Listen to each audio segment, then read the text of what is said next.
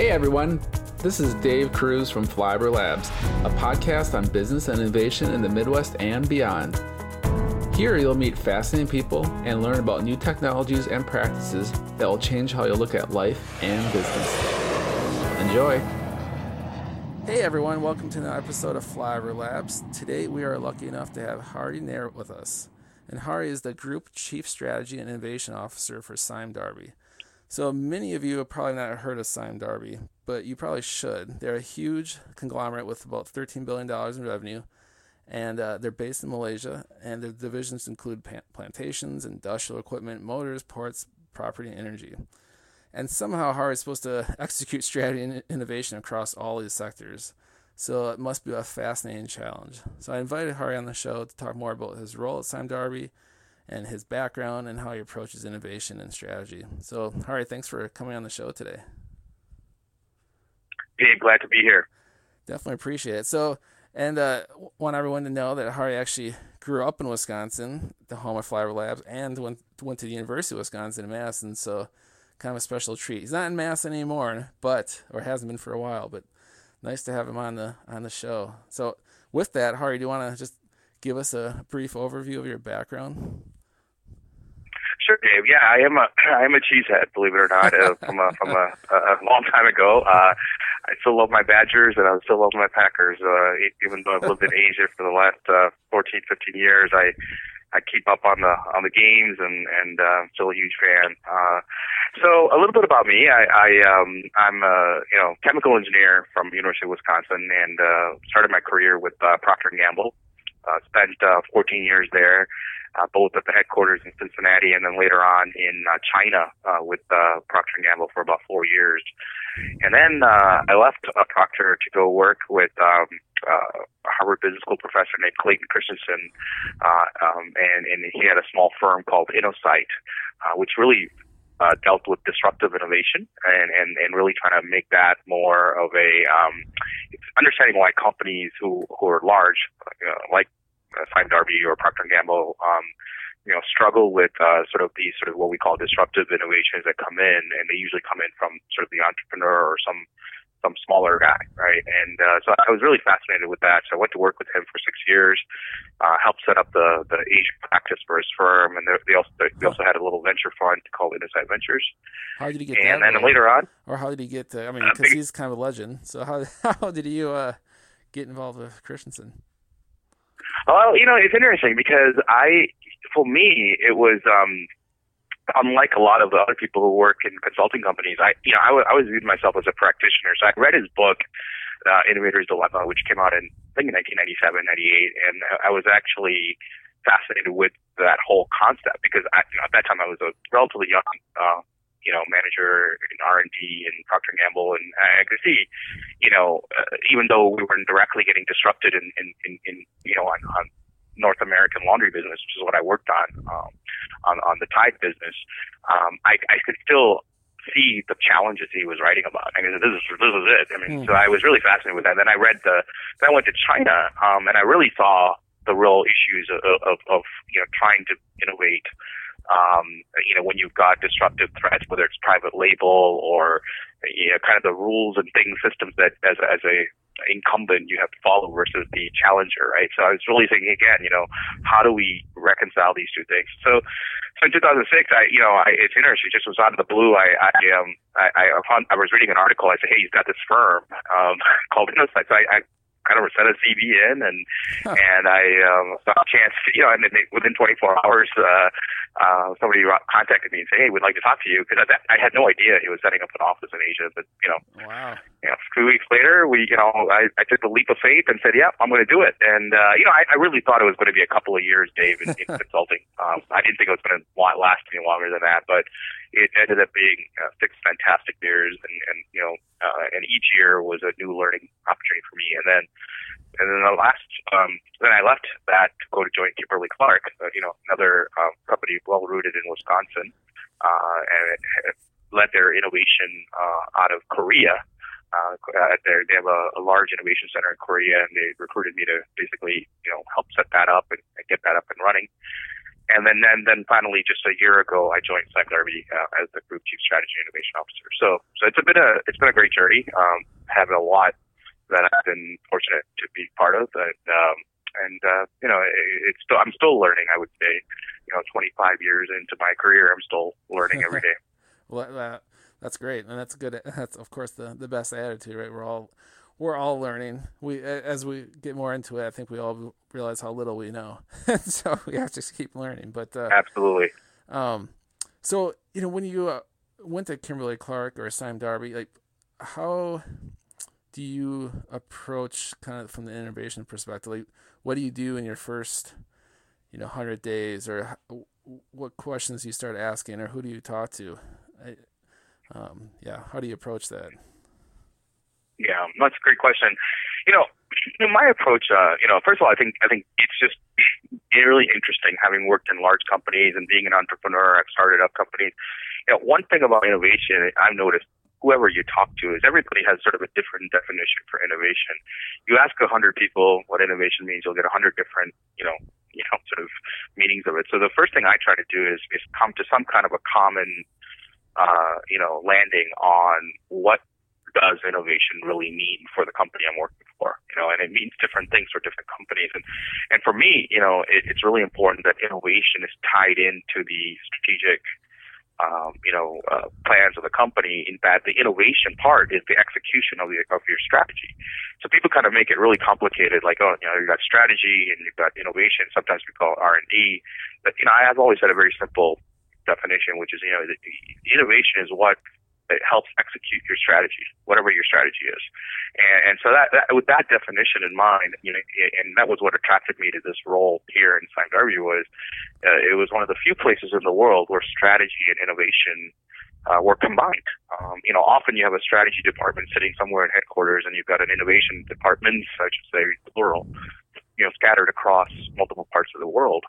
And and it, you know, there are there are times where there's really good connections between those two, but more often than not, there you know something gets lost in the translation of when you convert a strategy into your your your, your execution slash innovation plan. And and this is what drew me to this job because I saw that was a big problem in a lot of the areas where the companies I consulted for as well as companies I worked for, where you know the strategy would be there, but what was being executed wasn't really consistent with the strategy. Uh, so, so I think that's really important. Coming to a definition and then defining your strategy, and then and then aligning your innovation. That's step three: is aligning your innovation to, to enable your strategy to come to fruition. And and that's really uh, you know starts with you know setting up capabilities. You know whether it's you know generating ideas, how you manage portfolio of ideas, how you value the ideas, meaning you know what kind of a portfolio value do you create, uh, implementing things like StageGate that allows you to you know, sort of take ideas to commercialization, setting up a venture lab that allows you to do experimentation that you know big companies can't do very well, but but we have to start doing it. Um, and then uh, and the final part is talent. You know, you got to you got to really, you know, as a CIO, I think you know 60% of my job is, is really working with the talent, making sure we've got the right talent that can execute these ideas. Um, uh, some, you know, that requires you to get very close with HR and uh, the business partners to make sure that you've got the right people. Uh, if you don't, you have to also find the right people, um, whether it's outside of the company or you bring them in as, you know, sort of as contractors if you need to, to get things going. Um, so those, those are, you know, I mean, summary, but those are the key areas that, that I that I tend to focus on. Huh, no, that's great, and uh, yeah, you can tell you're well versed. That's good. That was a very good response. And and before, and I kind of want to dig into that a little deeper, but before we do, can you give folks a overview on Sime Darby? I kind of gave a brief overview, but maybe sure, I, sure. And then and kind of your um, your priorities as head of innovation and strategy there. Yeah. Well, you know, I mean, you know, Danish company. It's a it's a 110 year old company. It's um, it has its roots in um, in in in the uh, in the British colonial era, where um, you know parts of Malaysia and, and, and Indonesia and other parts of the British colonies were used to uh, to to you know supply you know uh, materials for, for the British Empire. And and in the in the case of Sime Darby, it was really uh, palm plantation, so palm oil, which was uh, which is where I think uh, you know palm and rubber, I should say. So there was rubber, palm. And this part of the world, um, you know, is it, it, it, they're very lucky in the sense that it gets uh, uh, you know a nice uh, weather uh, all the time. Uh, it's tropical, um, and you also have uh, almost daily rainfall. Although nowadays with climate change, that's getting increasingly unpredictable. But but you get rainfall, you get sun, you got rain, rain, and you have really nutritious soil. So you end up having a, a place that's very fertile to grow, you know, uh, these, these things like palm. So so the British realized that, and they started, you know, building the palm plantation. So that's our the roots of the company is really associated with a, a palm plantation business. But you know, um, but over time, the company has evolved, and, and you know, I, uh, it was involved in a lot of different businesses. Uh, but today, uh, you know, we're really involved in. Um, I call it really four core businesses. Um, we have a uh, uh, the plantation business, which still continues. Uh, we're one of the largest plantation um, uh, companies in the world. Uh, and we also uh, have a very differentiated position in the sense that we, we produce um, sustainable palm oil, which, you know, palm oil has got a, you know, a, a lot of different components to it. But, um, but, you know, we, we, we are the pioneers of what we call sustainable practices related to, to, to palm oil production. So uh, sustainable palm oil is uh, kind of our key focus area, and we're the world's largest uh, producer of that. And then uh, we have other divisions um, also today. The three other major divisions we have is the property division. So we develop, uh, you know, property across, uh, you know, Malaysia, and we also have a, a big project going on in, in the UK in London called Battersea. Uh, and then we also have um, a, a division called Motors, uh, which is really a motors distribution business. So we distribute um, a lot of cars in this part of the world, in, in Malaysia, China, Australia, Hong Kong, Singapore, and their brands like BMW. We also do Ford here, uh, Land Land Rover, Jaguar, Hyundai. So quite a quite a lot. Um, uh, in fact, by revenue, uh, Motors business is, is probably is our largest contributor in revenue. To the company. Uh, and then um, finally, um, we have a, a, business unit called Industrial, which is largely a Caterpillar distributor. Uh, they're they're very much focused on um, you know the mining business in in uh, particularly in Australia and China, uh, and and so so you know it's a it's a it's a really a true conglomerate. You know, you've got four very different business units, um, and that makes the innovation challenge that much more interesting. And it was, you know, kind of drew me to this because you know, while you know you can have common philosophies around innovation, you, you can't really impose a one size fits all solution to each division. So you got to kind of you know tailor make, if you will, the, the, the program that again links back to those individual division strategies, um, so that we can actually execute those. Uh, so that's uh, that's been really uh, interesting for me and intellectually, um, you know, very uh, stimulating. And and can you walk us through because you know you mentioned when you're going through how you approach innovation strategy that uh, Darby combines the two strategy innovation. So, I mean, can you walk us through an example of that at Sime Darby and how that might be different at another company? How they might separate that out? Yeah, I mean, I, I think you know, you know, whether it's Sime Darby or other sort of sort of well-run um, innovation-focused companies, there are quite a few. I think they would I'll follow a you know the approach I, I described. They would look at their strategic you know plan, whether it's a five year plan or ten year plan, and what they'll try to do is they'll try to forecast out what current kind of organic growth um, can, can give them in terms of both revenue or profit or whatever. And, and then they'll try to see, all right, here's what we can get. And then there's, but our aspiration is, is something bigger. And then that, that, um, uh, difference between the aspiration and what we can get sort of defines your, your bogey for innovation. Uh, you know, is, is sort of the way I think the, most companies are doing it well. At least start with that kind of a conversation.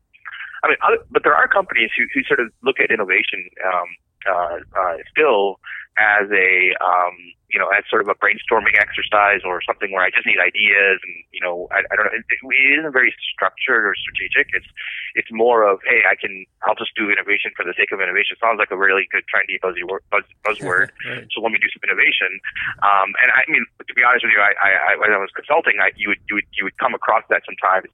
You know, especially uh, in in places where um, the business, you know, you, you know, was markets were growing really well, right? I saw this a lot in India, uh, in the in you know from say 2006 to 2009 or 10, where you know the the the, the, volume growth was significant. I saw this in China as well, I should say, uh, where you you know these markets were growing.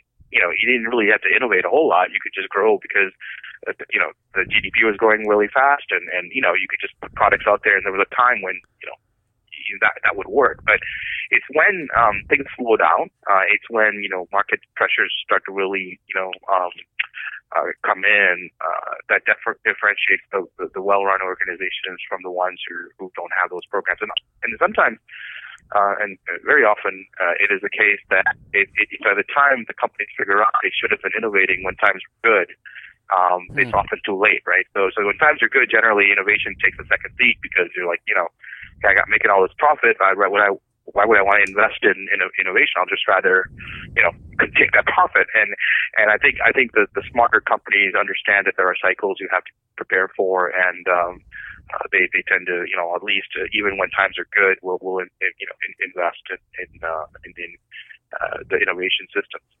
And, but the other challenge I think a lot of companies have is the organization and talent piece, right? I think um, you know, the, the, the, the, there's a massive underestimation of the talent challenge uh, around innovation by most large companies. Um, and I think it's just uh, it, it, it, the investment you've got to do to develop the right talent, uh, especially today. You know, in, in you know, 2016, when you when you see the the capabilities that are out that, that are outside. Often, you know, companies want to rely on their own systems to get stuff done, uh, whether it's their own IT systems or their own HR systems or whatever it may be. And then you, you, know, you look outside, you know, you've got, um, you know, systems out there that you know whether it's from from entrepreneurs who can it's more or less good enough to to get stuff done but but you know companies are hampered by their internal systems, uh, and, and, often they're not as fast, and, and sometimes they're not as cheap as what's on the outside. So, so that's a real uh, uh, second issue right now today. People are facing is even if you've got the right strategic framework and you've got the right programs, how fast do you accelerate that? You know, and that you know companies you know struggle with that. Even the good companies you know that are doing innovation struggle with that in my view and and um, so I'm trying to do a little bit of both you know I'm, I'm obviously trying to build the, the strategic framework and, and, and, the, the whole you know, uh, approach to driving it through innovation but then in parallel also set up the capabilities, some inside the company, some outside the company, to accelerate our innovation. Because you need you need all those things to make it happen. Gotcha. And so, uh, so are you looking for outside uh, companies to partner with? Do you do much of that to help drive innovation? Uh, can, you, can you say that again? I, oh, I, you, I lost oh, yeah. you there. Do you uh, do you uh, partner with outside companies, um, whether it's startups or existing companies, to drive innovation yeah. as well as yeah? We need to. Um, you know, I, I'd say you know um, I, in Sime Darby, that's an area where we we we've really started to ramp up uh, since I've been on board. Is to become, um, you know, uh, much more clear that we would like to partner. Now, that said, if you, you know, partnering makes a lot of sense, but often you have to define what you're willing to partner on. And, and again, that goes back to the strategy itself, right? So being very clear about what you, what you, where are areas where you would love to get partnerships on is also very important. Uh, and, and in, you know, and, and in the case, for example, um, in, uh, in, in Sime Darby right now, in, in, in all our key sectors, we were looking for areas where we can partner with uh, other uh, companies to help accelerate, you know, uh, some of our innovation. So, so it is something that we're actively looking at, and, and other companies like Procter and Gamble, uh, in my previous experience, I think also have done a very good job of, you know, either bringing in technology from the outside or, or partnering with companies to help accelerate ideas and we're almost out of time here, unfortunately. It, but is is there? Do you have a uh, one project that yeah, that's not too confidential that you can share that you're working on at Sime Darby that you're especially excited about, or maybe a new initiative? Well, I mean, I, I you know, really, there's there there are more like in Sime Darby. They, there were lots of things that I'm excited about. I, I think one of the things I would say that I'm, I'm most excited about is uh, the opportunity. I, I, I call it, you know, our, our digital revolution inside Sime Darby. right? I, I think the, you know, if you look at, uh, you know, whether it's our plantation business or even some of our other uh, businesses I mentioned, I think with the, the connectivity that people have with smartphones and, and, and frankly the internet itself, I think it allows us to transform uh, just about everything we do, and, and, and largely initially to drive productivity, but but more importantly, uh, I think it, you know there's not a unique opportunity here in Malaysia that I, I'm really excited about because we've we've actually got four um, uh, what I call consumer facing divisions in, in Malaysia. I, I mentioned two of them already, properties and, and motors. Uh, those are two big businesses here in Malaysia. But we actually got two other businesses that are small businesses, but but but they're they're they're actually you know, interesting to look at because we've also got a healthcare business, which is a 50-50 joint venture with an Australian company called Ramsay Darby, and we also have a, a, a minority interest in uh, in Tesco, which is a a, mm. a large supermarket chain in, in Malaysia. So so if you combine these four businesses, you know, you're, you're touching a lot of Malaysian consumers' lives on, on a daily basis, you know, and and if you think about it, it's it's it's food, um, uh, mobility, um, shelter, and health. So these are really, you know, wow. common, yeah. you know, pain points for many, many consumers. So, so I think one of the exciting things um, we've got going on is something we call Sime Darby Connect, which is a, which is really going to be a platform um, uh, that, that, you know, gives a gives the consumer in Malaysia at least, because that's where we have all four of these sort of really in play, um, a, a more connected experience. And this is not just about a loyalty program or or you know like I mean those things are those things do exist and there will be something about that but it's really making that customer experience much more uh, integrated so if you if you happen to own one of our properties and you show up at, at, at one of our hospitals, we'll we'll know you by name. Mm. We'll be able to greet you. We'll be able to give them a much better, you know, uh, you know, customized experience than than if you if you didn't. Uh, and I think that's what I think the, the opportunity. So I'm always looking for that intellectual challenge too. And I think you know, uh, digital is, revolution is already here, but I, I look at what people are doing with digital. It's largely, you know, mark, cross marketing and cross promotions, yeah, right? You get all yeah. these little, you know, you know, blasts yeah, that they'll tell you, hey, you got discount here, discount there. To be honest with you, I think that's that's that's nice, but it's not like really changing the consumer experience. Really, you're just giving them deals. But if you can truly change the consumer experience, meaning by, by knowing your customer better, and you can give them a different experience in each of the each of their um, touch points that you have with them. And then you then you're on to something. Then you're really doing something different for that person. So, mm-hmm. so that's uh, that's what I'm really personally excited about. I mean, I got a lot more, but uh, uh, but I'm you know excited to see how that thing. We're going into pilot on that later this year, and uh, we'll be monitoring that pretty carefully. Wow. What a yeah, what a wonderful opportunity to. I mean, you're in such a, a rare um, circumstance there that you cross so many different sectors.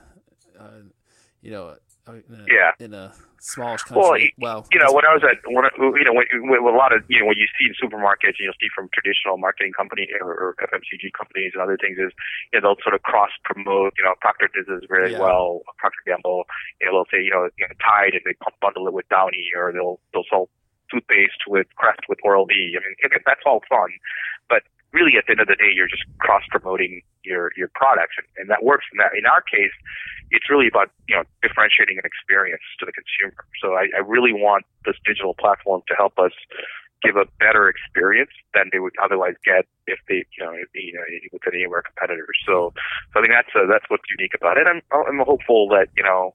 Well, again, it's, it's as I said in the beginning of our call, it, it's about learning, right? So we'll learn some things here. I'm sure some of the things will will will will be right based on our assumptions, and some of the things we'll learn in the market, and we'll have to change our you know our and revector to the right you know model for us. But but it's important we get out and experiment and, and learn these things. Interesting. Well, that's a good way to uh, end the podcast, which is uh, quite uh, quite interesting. So I'll be curious to see how that uh, that goes. The uh, what do you call it? The Connect um, project. So I'll have to follow up on that. But uh, really appreciate your time, Hari, and hearing your story and your background, and that you're a fellow cheesehead. That's pretty sweet. it was my pleasure, Dave. I think you I think you did a great job, and uh, we'll be happy to stay connected to you from time to time. That sounds good, and uh, thanks everyone for listening to another episode of Flyover Labs. Definitely appreciate it as always, and uh, Hari, thanks again, and um, we'll see everyone next time.